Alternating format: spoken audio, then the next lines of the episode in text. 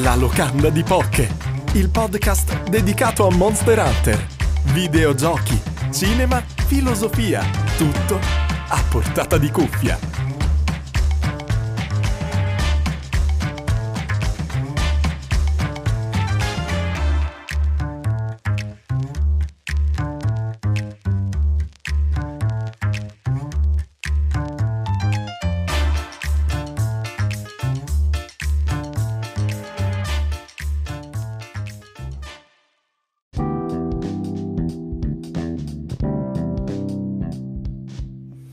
Oh, bentornati, bentornati a un nuovo episodio della locanda di POC. Io sono Scrade e come la titolo, eh, oggi parleremo di Junjito.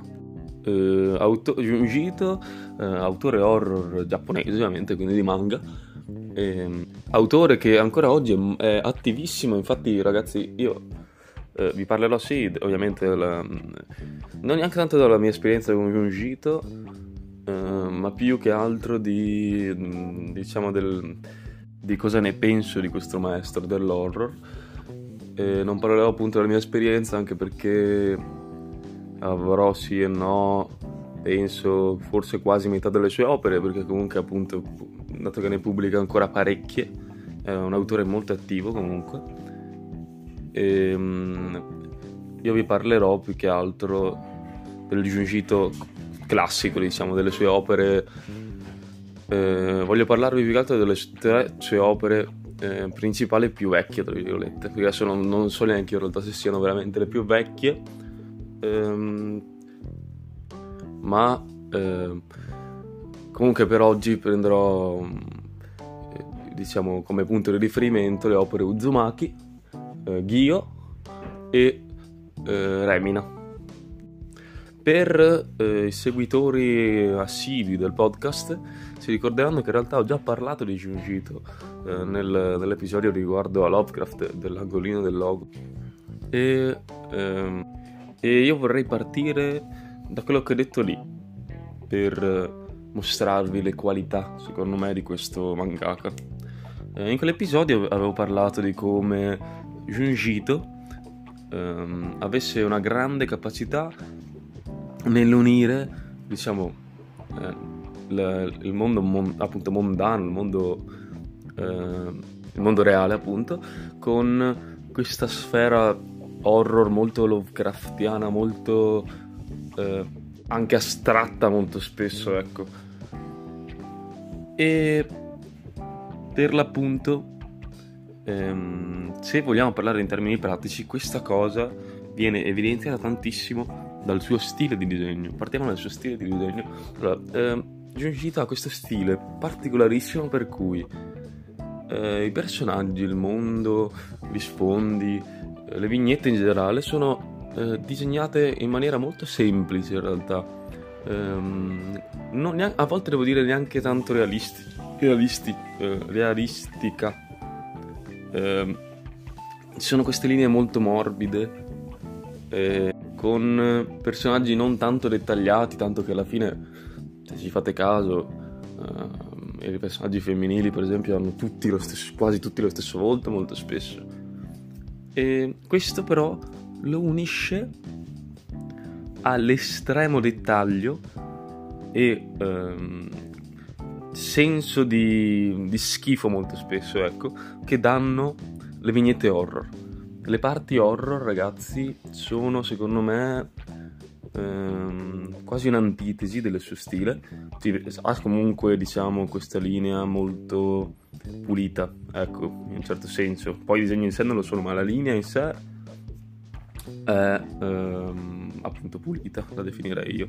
Poi non sono un esperto, ragazzi, quindi se non riuscirò molto a farmi capire, capitemi. Ehm, e per l'appunto questa abilità nell'unire questo- questa sfera, diciamo, mondana a questa sfera molto, a- eh, molto, come dire, impattante in quanto fa contrasto col suo essere estremamente dettagliato nel rappresentare scene orrorifiche. Eh, a me- non so, per potrei farvi un esempio, mi viene in mente, mi viene in mente banalmente Remina, per esempio, dove abbiamo personaggi umani, no? Ehm, e questo pianeta che è appunto Remina, la, l'astra infernale di questa storia, eh, che viene disegnato in una maniera molto, molto più sporca in un certo senso, ehm, sempre col suo tratto caratteristico, ma con questo modo molto più dettagliato, proprio che ti dà senso eh, di, di, qualcosa di schifoso, ecco. Uh, o anche in Uzumaki, quando ci sono questi motivi appunto a spirale uh, in questa città maledetta che proprio, sono proprio marcati quasi. Se, qua, sembra quasi, ragazzi, che le scene horror siano staccate un pochettino dalla vignetta. A me questa è la sensazione che dà.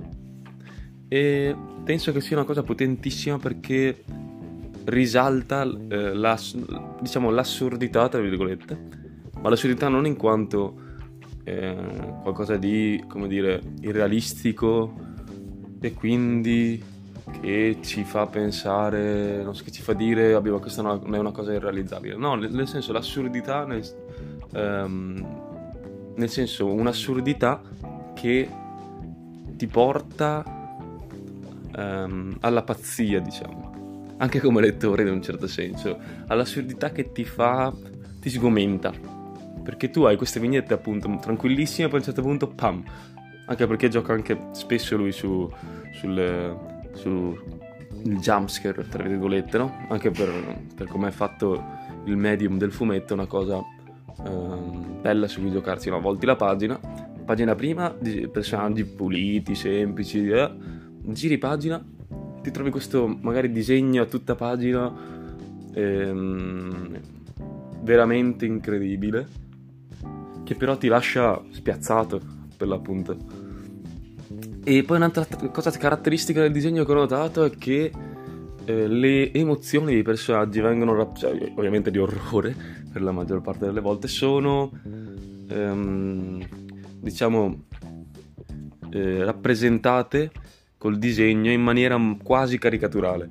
Cioè, quando si viene rappresentato un personaggio che urla, per esempio, il volto viene quasi deformato, anzi, viene deformato, viene quasi, cioè, mi, mi ricorda, per esempio, per farvi un esempio, me, eh, l'urlo di? E piccolo appunto che mi viene in mente adesso, ragazzi, è che ho visto che molto spesso Junjito viene definito, ehm, diciamo, tendente all'horror psicologico. Che è vero, ma almeno per quello che ho letto io, che ragazzi, vi ripeto, è metà della roba, ma è la roba più eh, classica, appunto, come dicevo. E per me a me sembra più un autore molto più astratto. Di primo acchitto, alle prime letture mi veniva da dire Lovecraftiano in certi sensi, anche perché per esempio con, con Remina e um, Uzumaki, insomma, siamo lì. Però secondo me è un autore molto più astratto perché usa spesso, ehm, come dire, quasi concetti eh, per... Eh, per illustrare diciamo la sua vena horror appunto. E tutto quello che vi ho detto secondo me finora rappresenta ehm, diciamo la, la, vera essenza di questo autore la vera qualità di questo autore. Però ragazzi io voglio parlarvi anche di quello che non mi piace di questo autore perché comunque ci sono un paio di cose che non mi piacciono. E mi levo subito un sassolino sulla scarpa una delle cose che mi piace, diciamo che mi dà un fastidio personalmente, ah comunque sappiate che sono tutti pareri personali, queste, questa parte negativa per quanto mi riguarda. Se quella positiva era qualcosa che secondo me può essere considerato abbastanza oggettivo, qua sulla negativa sono robe, riconosco che sono robe tanto per, più personali in realtà.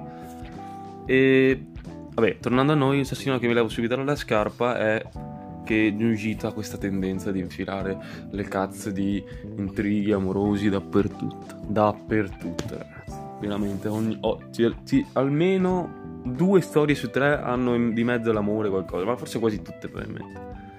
E per carità, mi piace quando magari è il punto focale, allora la storia si sviluppa bene attorno a questa cosa, no? Per esempio, eh, se non sbaglio c'è una storia breve che si chiama...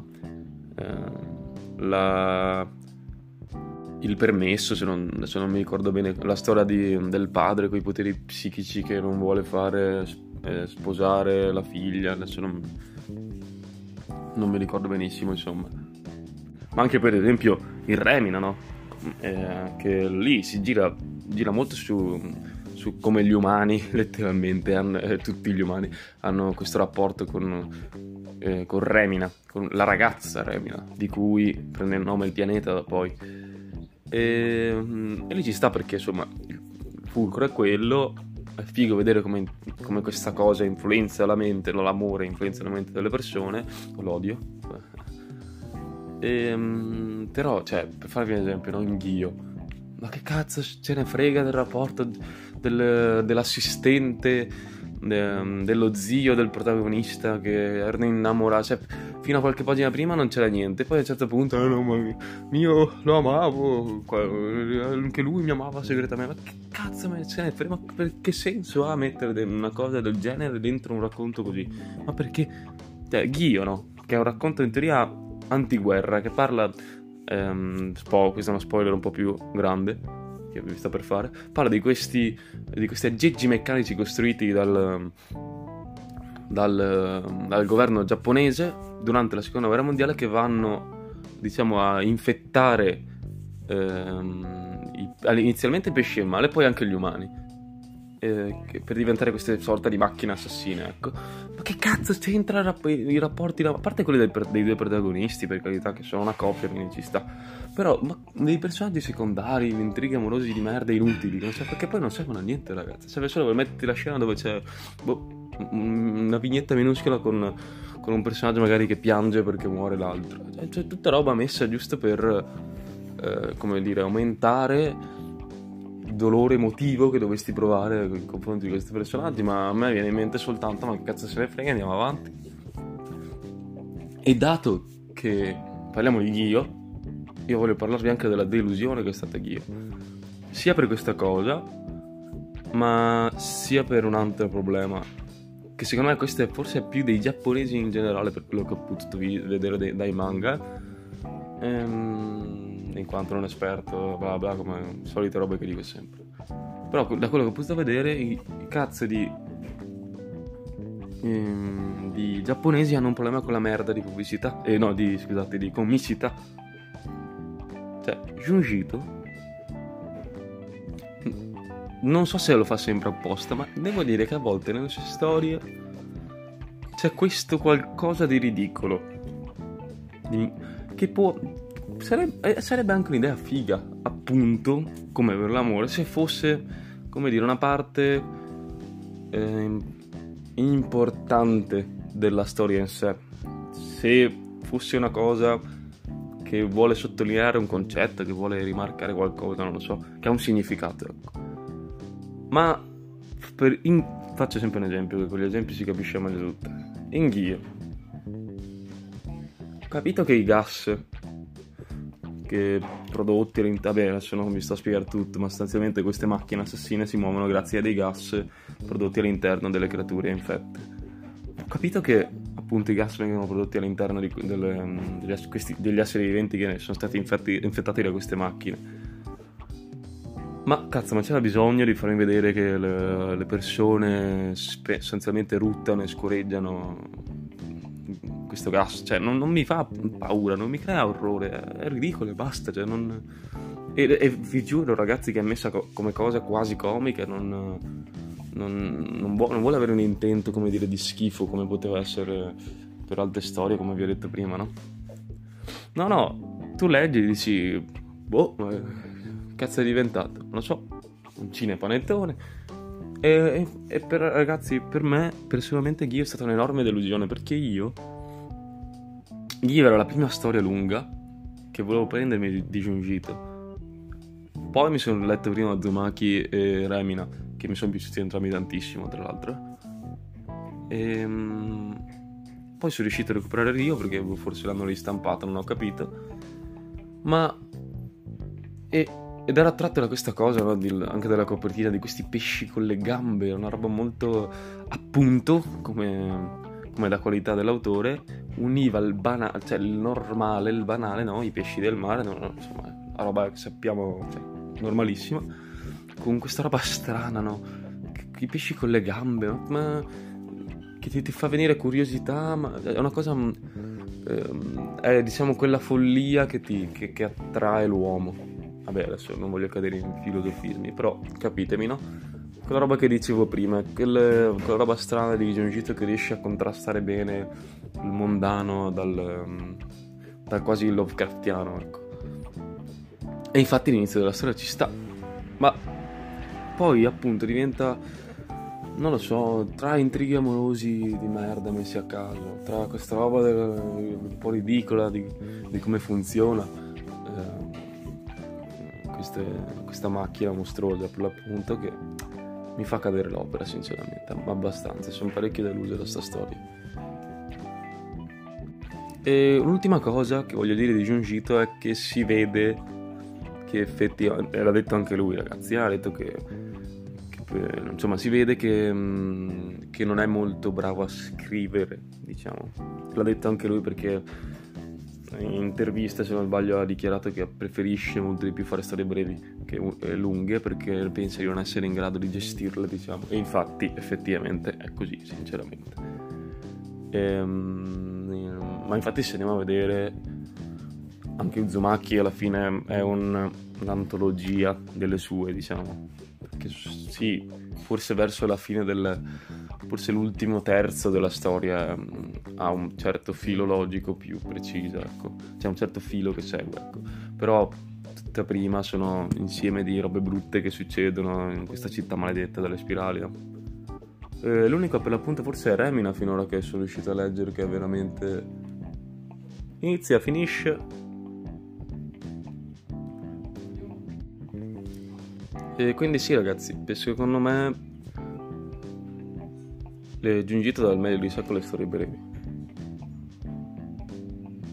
Tanto che tra le mie storie preferite, parlando un po' della mia esperienza, eh, ci sono I lunghi capelli in soffitta, che è una storia parecchio breve, eh, la, il gelataio, se non, adesso non vi dico i nomi, cioè vi li descrivo perché non mi ricordo bene i nomi. Eh, il gelataio, eh, le, le, le, strani oggetti trascinati a riba, tutte storie molto brevi, ma che uniscono perfettamente diciamo, quella qualità che avevo detto prima di Giungito, di appunto questa, questa qualità di unire cose contrastanti. E forse da questo episodio vi sembrerà che, boh, almeno a me parlandone mi sembra quasi di aver parlato più male di Giungito, ma vi posso assicurare che, che è un mangaka incredibile, soprattutto per le idee che ha per l'appunto, per il suo horror molto astratto, Lovecraftiano, un po' a volte anche psicologico, anche se secondo me non così tanto come la gente dice. E veramente io ve lo consiglio tantissimo, tantissimo. Ecco, un piccolo appunto sulle serie animate. Ehm ho visto qualcosina e sono una merda. Sono una merda, ma per un motivo che magari vi parlerò in un altro episodio. Che secondo me è un motivo proprio generale delle trasposizioni da manga a, a, ad anime. E ehm, niente, ragazzi, ho finito con questo episodio oggi. Spero di avervi fatto venire voglia almeno di dirvi qualcosa di questo maestro dell'horror. E noi ci vediamo al prossimo episodio. Bye.